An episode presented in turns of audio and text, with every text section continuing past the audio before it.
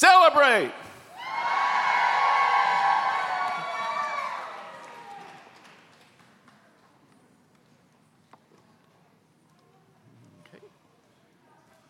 Wow. Whew. I think we're having a celebration here. How many know we have some good things to celebrate? Whew. Well, we're still in Hanukkah, but we're also beginning a month of Tevet. And so both of those are great things to celebrate. And that's what I want to talk about this morning because this is our first fruit celebration for the month of Tevet. Tell your neighbor, Happy Tevet. And so the message this morning is the Hebrew month of Tevet for 2021, finding the path of ever increasing light. Now, one of my favorite parts of the Christmas story is the account of the wise men and the star. I mean, you see the picture on all the Christmas cards. They're part of every nativity scene. You know, you look at the nativity scene, and on one side of the manger, there's the shepherds, and on the other side, there's the wise men kneeling down. Now, of course, in reality, the wise men didn't arrive till about a year later, so Jesus was no longer a baby in the manger when they got there. But it still makes for a pretty nativity scene. But I think the story of the wise men gives us a good picture of the month that we are now entering. Because the wise men received a prophetic sign from God and they followed it. And it was a long, difficult journey, but the star led them into ever increasing light till their joy became full. And that's really what God wants to do for us in this month of Tevet. This week we're celebrating a new Hebrew month it is the month of Tevet. Biblically, every month is a new prophetic season. So every month we have a first fruit celebration to bring God the first and the best of the as, as a first fruits gift, but also to hear what God is saying about the month that we're entering. Now, Tevet is the 10th month of the Hebrew year. In the Roman calendar, it's in December and into January. The month of Tevet is associated with the Hebrew letter ayin. That's the letter ayin, and it was originally the picture of an eye. As a matter of fact, ayin is the Hebrew word for eye. And so, in an ayin month, a month of the eye, God wants you to see clearly. Tevet is a month to look carefully at your life to make sure you are on track for your destiny. Now, the month of Tevet always begins in the feast of Hanukkah. And so Tevet begins with the reminder of God's faithfulness to deliver us. Hanukkah reminds us that God wants to see his temple restored so his glory can dwell among us. And Hanukkah also reminds us that our God is a God of miracles and that his life, light will always overcome darkness. And so, beginning in Hanukkah, God wants to, you to begin Tevet full of faith, celebrating God's goodness and God's miracles. And that's important because Tevet is a crucial month to press forward with boldness and faith toward your destiny. Now, let me show you something interesting about the month of Tevet, and I think it gives us a picture of what this month is like. You know, the, short, the shortest day of the year is December 21st. And as you get closer and closer to December 21st, it gets darker and darker and darker every day. After December 21st, days begin to get lighter and lighter and lighter every day. Now, the Hebrew month of Tevet always begins in Hanukkah, but in some years, Hanukkah is very early in December like this year. And in those years, the month of Tevet is a time of ever increasing darkness. It just gets darker and darker. The nights get longer, the days get shorter. But in other years, Hanukkah takes place very late in December. And in those years, the month of Tevet is a time of ever increasing light. And so in Tevet, things are either getting darker and darker or they're getting lighter and lighter. And so Tevet gives us a picture of the two paths you can choose for your life. The Bible tells us that there is a path of life. And on that path, things get brighter and brighter. Blessings continually increase as you go through your life. But there's also a path of ever increasing darkness. And those who take that path find things going from bad to worse as their lives sink down into destruction. And see, God does not want you to walk in darkness. Like the wise men following the star, God wants to put you on a path that gets lighter and lighter. Uh, uh, Proverbs 4:18 says, "The path of the righteous is like the light of dawn that sh- shines brighter and brighter as the dawn approaches." And see, God wants to take you from glory to glory. Now, in Tevet, we want to ask, how do we find that path of light? And just as important, how do we avoid the path of darkness? Now, to answer that question, we want to look at two people who are associated with the month of Tevet. One was Samson. The month of Tevet is associated with the tribe of Dan, and the tribe of Dan is personified in Samson. And the story of Samson is one of the saddest stories in the whole Bible because he began with great potential, but his life spiraled lower and lower, getting darker and darker till it ended in destruction. Now, the other person associated with Tevet was Esther. In the month of Tevet, Esther was taken to the palace to become the queen of the greatest empire on earth. And her path grew brighter and brighter. She gained favor with the king. She saved her people from destruction. Now, surprisingly, Samson and Esther both had a lot in common. Uh, both lived at a time when God's people were in great danger. In Samson's day, Israel had been conquered and oppressed by the Philistines for 40 years. In Esther's day, the Jews had been taken captive and an evil plot had been hatched to destroy them. Both were sovereignly called by God to bring deliverance to the people. Before Samson was even conceived, an angel spoke to his mother and gave her a prophetic word to reveal God's call for Samson's life.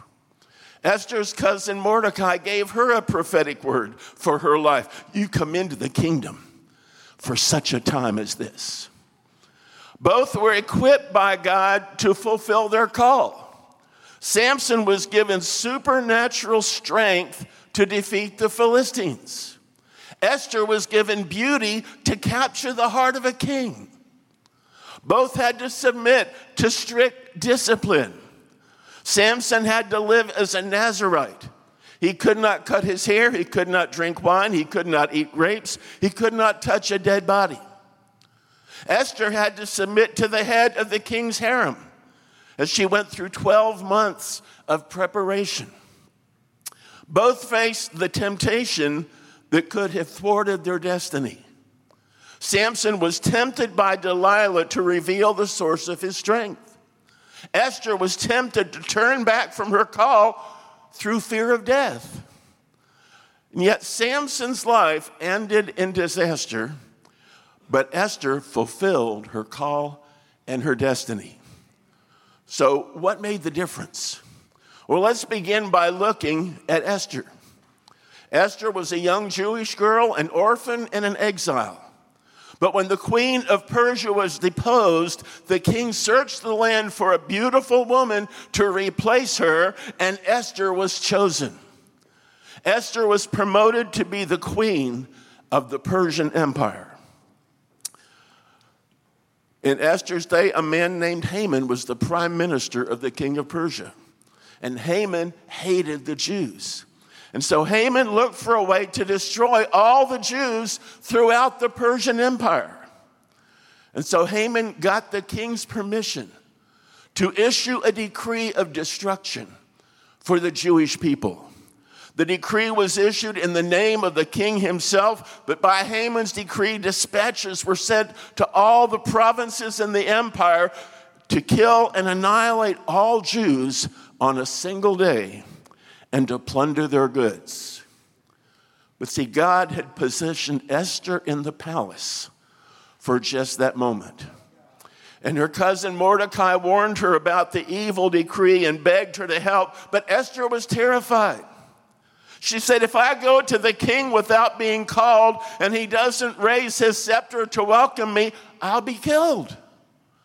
But Mordecai recognized Esther's prophetic destiny. He told her, You have come into the kingdom for such a time as this. In other words, Esther, this is what you were created to do. Now, for Esther to align with God's word for her life was not easy. She had to enter the presence of the king without being summoned, and that could be a capital offense. And then she had to reveal her identity as a Jew and bring accusation against Haman, who was the king's right hand man and the second most powerful man in the empire. And all Esther had to stand on was a knowledge of God's word over her life. But Esther received Mordecai's counsel. And so she chose to risk her life to accomplish God's call. She told Mordecai, Gather together all the Jews in the city and fast for me.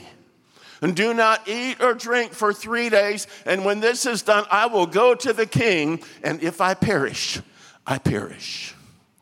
And so on the third day, Esther put on her royal robes and stood in front of the king's hall. And the king was sitting on his throne facing the entrance. And when he saw Esther, he was pleased. And he held out his gold scepter. And he said, What is it, Esther? What is your request? Even up to half the kingdom, it will be given to you. And so, in response to the king's invitation, Esther invites the king and Haman to a banquet. And at the banquet, the king again says, Make your request. I promise you anything up to half the kingdom. And so Esther, at the risk of her life, makes her request. She said, If it pleases the king, let my life be spared and the lives of my people. For we have been sold to be killed and annihilated. The king was shocked. He said, Who has done this? And Esther looks over at the man who had signed the death warrant for every Jew in the world. And he, she looked him in the eye and she said, A foe and an enemy, this vile Haman. And when the king realized what Haman had done, he was enraged. He ordered Haman to be executed and he sent out a new decree to spare the Jews. And because Esther was willing to put her life on the line to fulfill her prophetic destiny, the Jewish people were rescued from destruction. And see, that's the story of Esther. It's one of the most significant events in Israel's history because the whole future of God's covenant plan rested on one frightened young woman.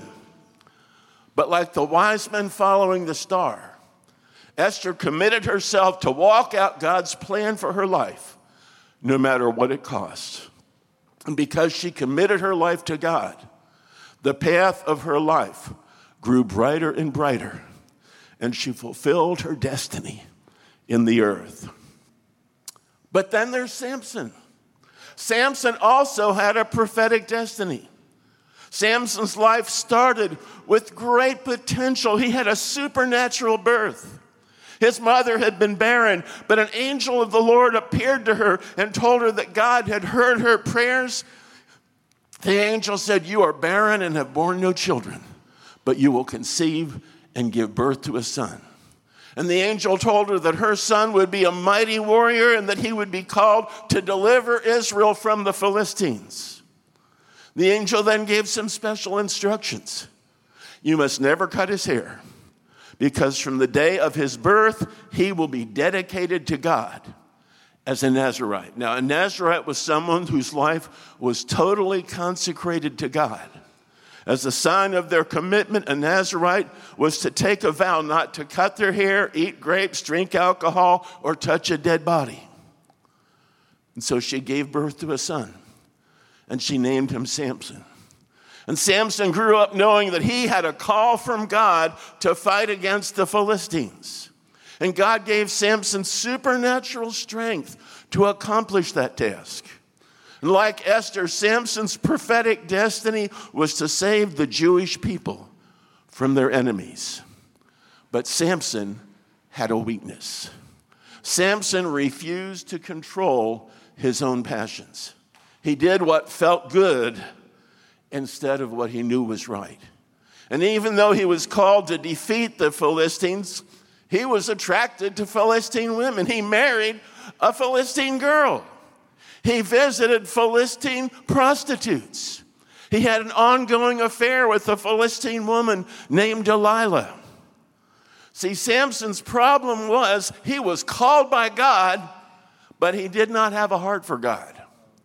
In 50 years, uh, uh 20 years of leading Israel, reading the story of Samson, there's only two recorded times when he prayed.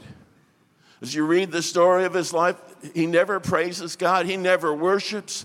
There's no thanksgiving that he offers, he never seeks direction from God. He violates his Nazarite vow to eat honey out of the dead body of a lion. He visits prostitutes, and he's always rash, independent, self seeking, totally controlled by his passions and his lusts. Because Samson lived to satisfy his passions he jeopardized his call from God to have an affair with, with Delilah. And Delilah repeatedly nagged him to tell her the secret of his strength. And after toying with her for a while, he finally gave in and reveals his secret. And she immediately told the Philistines. And while Samson slept, they cut off his hair. And with his vow broken, Samson lost his supernatural strength. The Philistines captured him, they blinded him, they bound him in chains and put him to work like an animal grinding grain. And then the Philistines brought him to a pagan temple at one of their feasts to jeer at him. His path had grown darker and darker. And in one last act of desperation, he prayed that God would give him strength one more time and placing his hands on the supporting pillars, he literally brought the house down, killing himself along with the Philistines. So Samson's path grew darker and darker and darker, while Esther's path grew lighter and lighter and lighter. In the month of Tevet, God wants you to look and see which path are you on. Just like Esther and Samson, you have a God given destiny. God has a chosen path for your life, and it's not a path of darkness. The book of Ephesians teaches that we each have a destiny handpicked for us by God. And that means you are not an accident. You were sent here on a mission. And no matter who you are, you have a call of God on your life. Tell your neighbor, you've got a call of God on your life. Jeremiah 1 5 says, Before I formed you, I knew you. Before you were born, I set you apart for a unique purpose. Ephesians 1:11 before creation God designed a unique and perfect destiny for you to fulfill. Ephesians 2:10 God prepared good works in advance for you to do. That means you have a purpose for being here. You're a person of destiny. Now, your God given destiny is what you were created for. It includes your mate. You know, if you're not married, God wants you to know there is someone who is your destiny. Your career. Paul writes, no matter who you are working for, you are really working for God. When you go, when you go to the office or the classroom tomorrow, you're not serving your supervisor, you're serving God. It includes your gifting. Some of you were created to teach. Some of you are created to heal the sick. Some of you are created to prophesy or to cast out demons.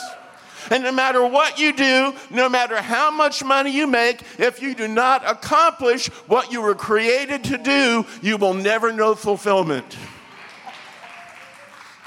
But the good news is, God wants you to fulfill your destiny. If you love Him and commit to His purpose, God made an incredible promise. He promised to work in every situation to bring you into your destiny. Romans 8 28, God causes all things to work together for good to those who love God and who are called according to his purpose.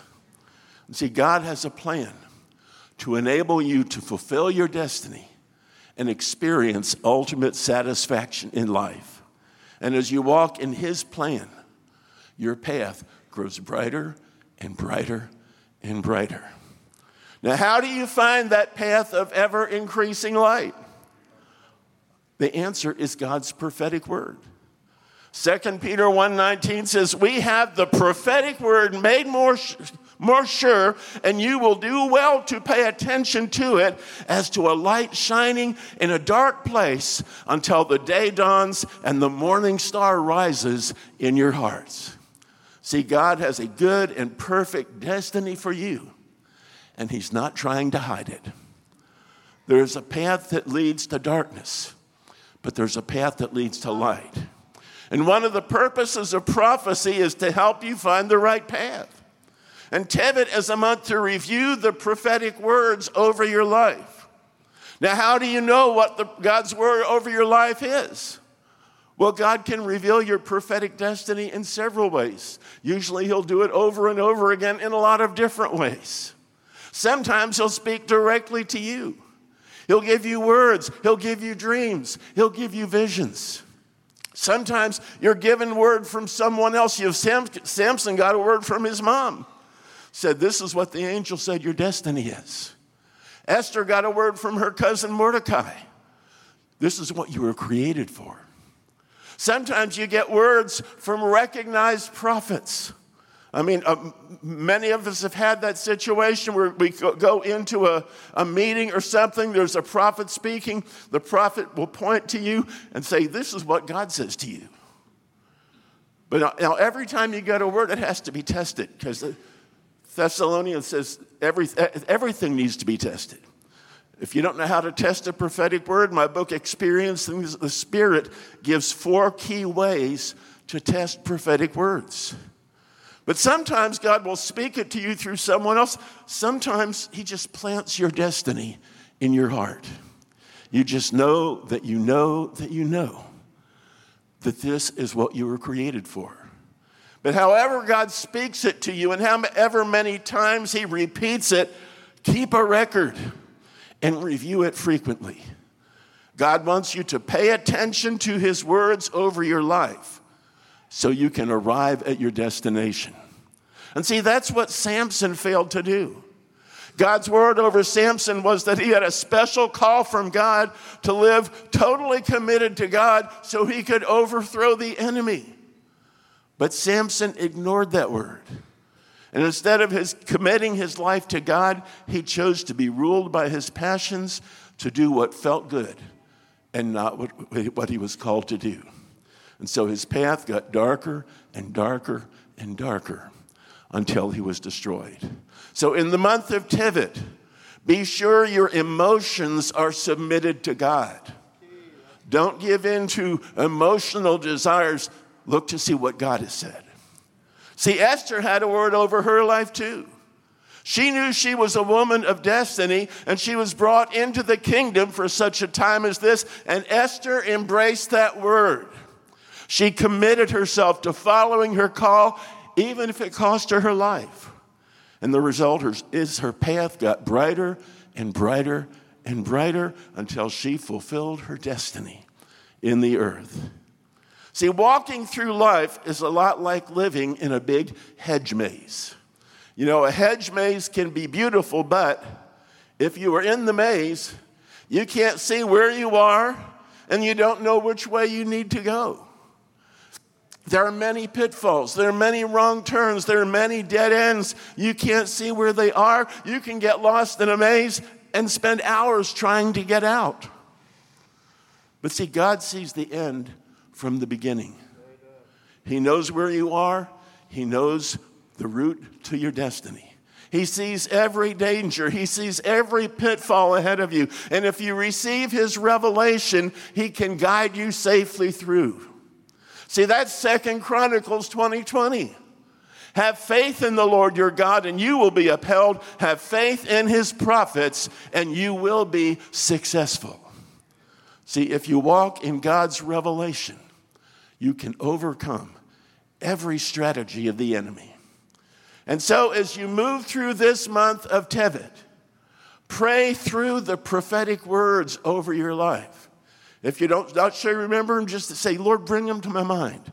Write down what he has said. If you don't know God's word over your life, ask him. He'll tell you. And then commit yourself to follow God no matter what it costs. And let God lead you on the path to your destiny. Thank you, Lord, that you have a path for each one of us to bring us into the good and perfect destiny you have chosen for us. Lord, we say we want to follow your path in Jesus' name. Wow. Let's stand up.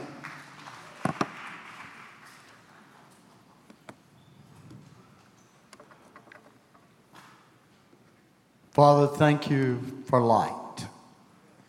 Thank you for your word. Thank you that your word lights our path. Thank you, Lord, that you are intervening in our lives supernaturally. Father, I loose the blessing of this month on everyone in the hearing of it.